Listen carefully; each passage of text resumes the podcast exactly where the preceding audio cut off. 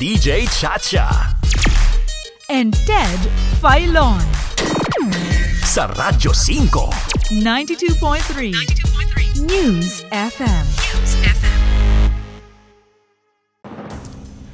Maingay pong pinag-uusapan ngayon ang tinaguriang Sovereign Wealth Fund at ang panukala ng pagkakaroon ng Pilipinas ng Maharlika Wealth Fund.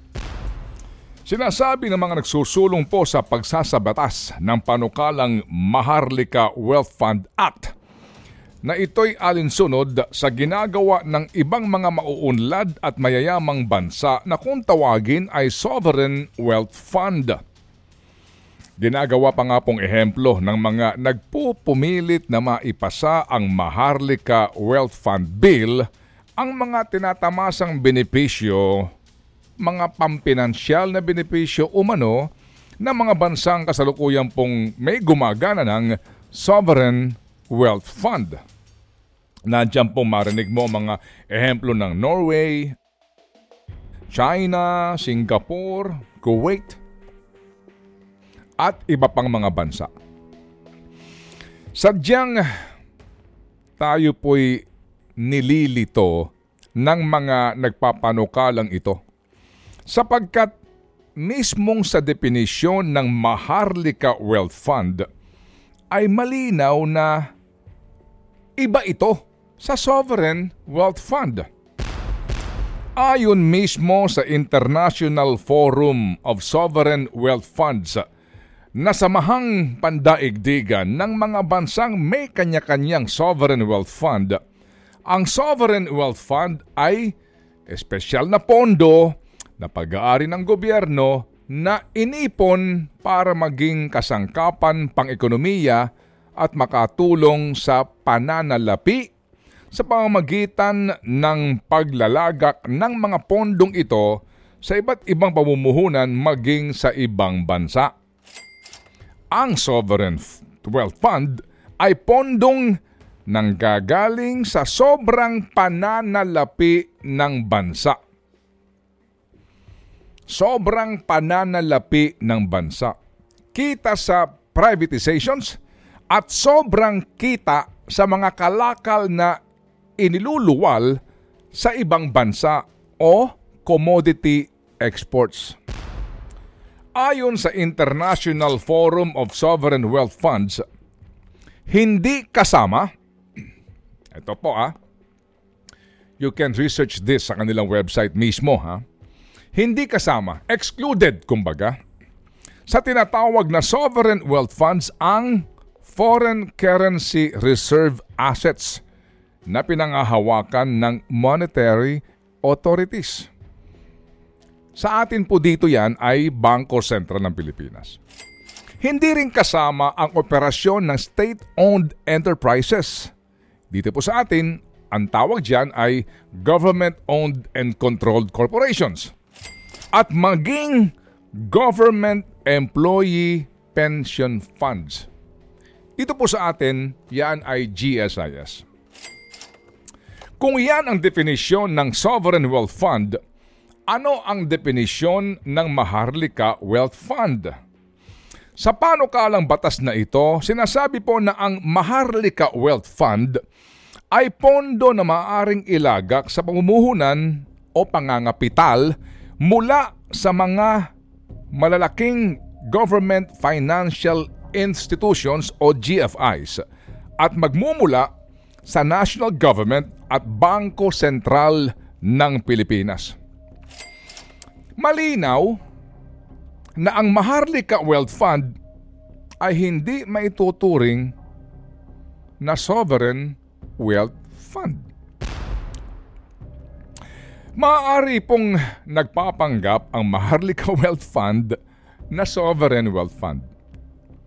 Subalit kung pag-aaralan po ang mga titik at intensyon na isinasaad ng House Bill 6398 o ang panukalang lilikha sa Maharlika Wealth Fund Act, mauunawaan mo ng lubos ang lawak ng kaibahan ng dalawang bagay na nabanggit. Magkagayon man, Kung pipilitin po ng mga nagsusulong ng panukalang ito na ito nga'y maipasa, ang sabi nga daw po ay hmm, approved in principle ang naturang panukala sa committee level. Ang magiging inisyal pong kapital ng Maharlika Wealth Fund ay 275 billion pesos. At ang mga mag-aambag-ambagan para makaipon ng 275 billion pesos ay ang sumusunod. GSIS 125 billion pesos. SSS 50 billion pesos. Land Bank of the Philippines 50 billion pesos. Development Bank of the Philippines 25 billion pesos. National Treasury 25 billion pesos. Sandali lang. Bakit kasamang mag-aambag-ambag ang GSIS at SSS? At ang mismong gobyerno na nangungutang pa nga para mapunaan ang pambansang budget. Walang pondong inilaan para sa kabuuang proyekto ng National Broadband Network. Kulang ang pondo para sa utang ng gobyerno sa mga benepisyo ng ating mga healthcare workers. Kulang ang pondo para sa dagdag na pensyon ng mga senior citizens. Pero may pera para sa Maharlika Wealth Fund. Paramiho ng parami ang tumututol sa panukalang ito. At lumalakas ang ingay sa pagtutol dito. Wala silang tiwala sa kahihinatnan ng Maharlika Wealth Fund. Nangangamba sila na baka mawaldas at makulimbat lamang ang pondong ito.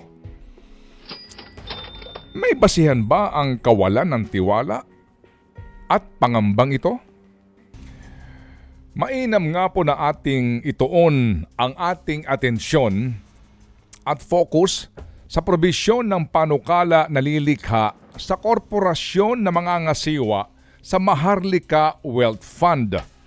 Dahil ang korporasyon na ito ang siyang magdedesisyon sa pondo mismo na makakalap ng Maharlika Wealth Fund at sila ang magpapatakbo rin po ng korporasyon na popondohan ng bayan. Sa ilalim po ng Article 3 Section 7, bubuo ng tatawaging Maharlika Wealth Fund Corporation o MWFC. At ito'y agad na popondohan ng 2% ng paunang puhunan ng Maharlika Wealth Fund na 275 billion pesos. Ang 2% ng 275 billion pesos ay 5 1.5 billion pesos. Ang Board of Directors po ng MWFC ay pinapayagan na gastusin ang naturang halaga para sa administrative at operating expenses ng korporasyon. Bagamat ang MWFC isang government-owned and controlled corporation, isinasaad po sa panukala na ito'y dapat na exempted sa probisyon ng GOCC Governance Act of 2011. Nangangahulugan na hindi maaring pakialaman ng Governance Commission for GOCCs ang performance o non-performance ng Maharlika Wealth Fund Corporation. Maging ang paglimita sa level ng sweldo allowances at bonus ng mga opisyal at magiging empleyado ng MWFC. Isinasaad po sa panukala na ang MWFC ay dapat exempted rin sa Civil Service Law at Salary Standardization Act at maging sa anumampong magiging in the future salary standardization law. Nangangahulugan na ang lahat ng sweldo, allowance, bonus at ilang pang benepisyo ng officers at employees ng MWFC ay nasa pagpapasya na lamang ng Board of Directors at Management ng korporasyon. Ang MWFC magkakaroon po ng labing limang miyembro ng board. May isang Chief Executive Officer, isang Chief Investment and Operating Officer, Risk Management Unit na may limang miyembro at Advisory Body na mayroong apat na miyembro. Agad-agad 26 na officers na kaagad ito. At maliban po sa pagkuha ng staff at personnel, binibigyan din po ng kapangyarihan ang board ng MWFC na kumuha at mag-appoint ng International Advisory Council at ilang pang mga tauhan mula sa iba't ibang government financial institutions na gustong kunin ng korporasyon. At dyan po nakasaad sa provision na ang mga sweldo at tatanggapin pong kabayaran sa kukunin po ng mga opisyales ng naturang korporasyon maging yung manggagaling sa abroad ay dapat tumanggap ng international standard na sweldo. Dollar po iyon. Ang Maharlika Wealth Fund Corporation ay nagmimistulang super corporation sapagkat maliban po sa GOCC Governance Act, Civil Service Law at Salary Standardization Act, exempted din sila sa Government Procurement Reform Act.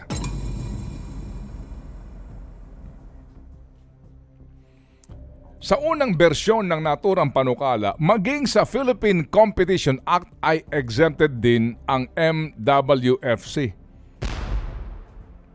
At ngayon, kasama din po sa exemption ay ang exemption nila sa Dividends Law of 1995. At exempted din ang Maharlika Wealth Fund Corporation at Maharlika Wealth Fund sa lahat ng uri ng buwis direct o indirect, local or national, maging sa Customs Modernization and Tariff Act. Sandali lang. Kung ang lahat ng opisina po ng gobyerno maging GOCCs ay obligadong sumunod sa Government Procurement Reform Act, uh, bakit exempted ang Maharlika Wealth Fund Corporation? Kung mismong ang mga proyekto po ng pamahalaan sa DPWH at mga GOCCs ay pinagbabayad ng buwis, bakit exempted ang Maharlika Wealth Fund Corporation? Ang katwiran po ni Congressman Joey Salceda sa aming panayam kahapon kung bakit daw kailangan ng MWFC na mga sinasabing exemption na ito ay para umano makakuha ang korporasyon ng the best and the brightest na mamamahala sa Maharlika Wealth Fund at para maging mabilis ang kilos ng korporasyon tungo sa katuparan ng adikain nito na makapamuhunan sa iba't ibang proyekto na kailangan ng bayan. Sinabi din po ni Congressman Salceda po sa aming panayam na papasok daw ang gobyerno gamit ang Maharlika Wealth Fund sa mga joint venture with good foreign contractors para sa konstruksyon ng malalaking proyekto tulad ng mga dam. Mga malalaking proyekto na hindi dadaan sa Government Procurement Reform Act. Malalaking contractors na hindi magbabayad ng buwis sa kikitain sa proyekto. Sa mga nagdududa po na baka magaya ang Maharlika Wealth Fund sa One Malaysia Development Berhad sa Malaysia, nanindigan po si Congressman Salceda na naglagay siya ng mga safeguard para magarantiya na hindi mangyayari sa atin ang nangyari po sa Malaysia. Kung saan po nawalan ng bilyong dolyar at meron pong milyong-milyong dolyar na napunta sa private account nitong dating punong ministro. Isa nga daw po dito ang pagkakaroon ng tatlong layer ng auditors kasama ang Commission on Audit. Ang pagkakaroon ng Congressional Oversight Committee, ang pag-upo mismo ni Pangulong Marcos Jr. bilang Chairman of the Board of Directors ng Maharlika Wealth Fund Corporation, at ang pagkakaroon ng advisory board na kinabibilangan ng Secretary of Finance, DBM, NEDA at ng Treasurer of the Philippines. Mhm. Makapagbibigay ho ba ng garantiya ng maayos at malinis at independent na pangangasiwa ng Maharlika Wealth Fund ang pag-upo ng Pangulo ng Republika ng Pilipinas bilang Chairman of the Board? Ang Pangulo po ay isang politiko na siya ho namang nag-appoint sa lahat ng pinuno ng GFIs na uupo bilang miyembro ng board. Ang Pangulo din ang siyang nag-a-appoint sa mga miyembro ng advisory board. Sa mga appointed na mga taong ito, kung sakasakali, paano ka susuway sa taong naglagay sa iyo sa pwesto?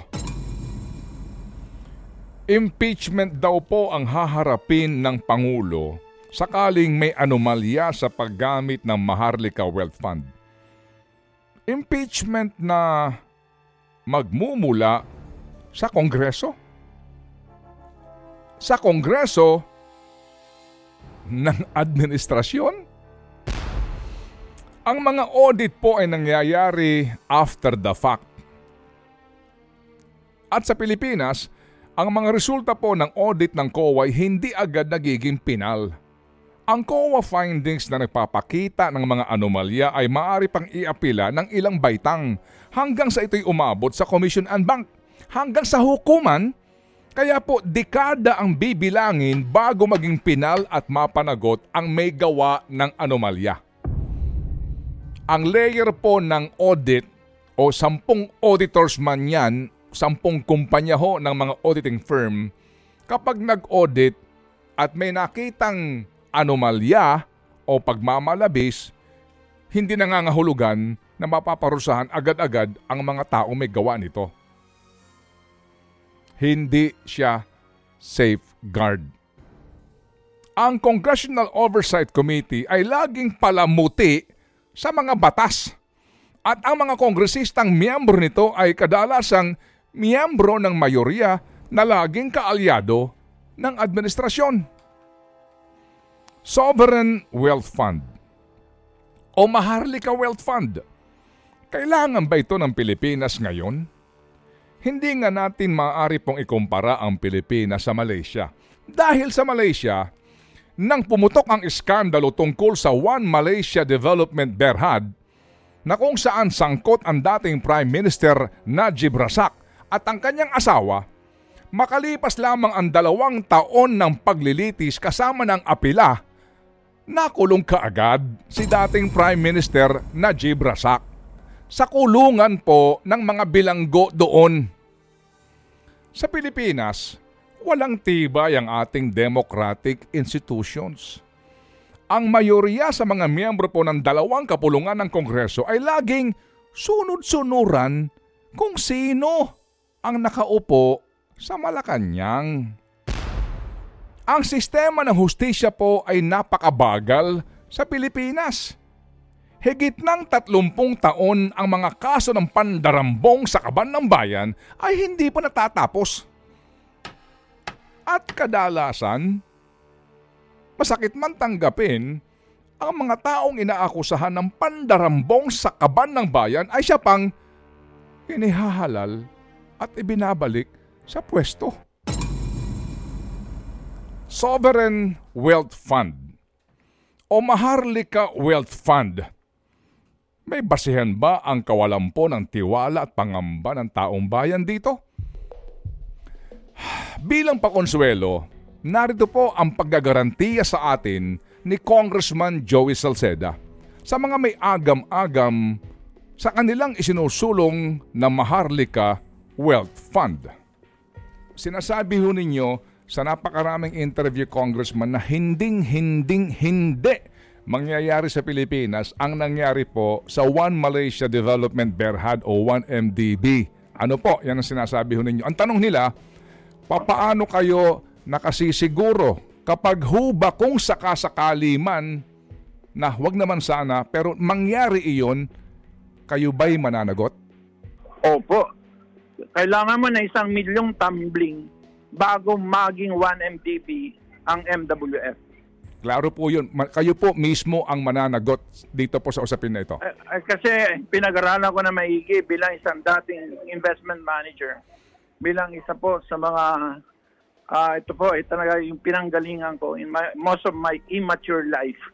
My mature life, you know, I I was really in the in the investment banking as well as yan, the stock market. So, ah, sa pananaw ko, sa dinami-dami po ng accountability measures, ah, sa dinami-dami po ng mga countervailing forces Mm, na nilagay po sa batas, eh, makakasiguro po ang lahat mm. na safe po ang pera nila dito. Yan po si Congressman Joey Salceda. Pwede ho ba tayong kumapit sa kanyang mga salita? Pwede ho ba tayong magtiwala sa kanyang word of honor?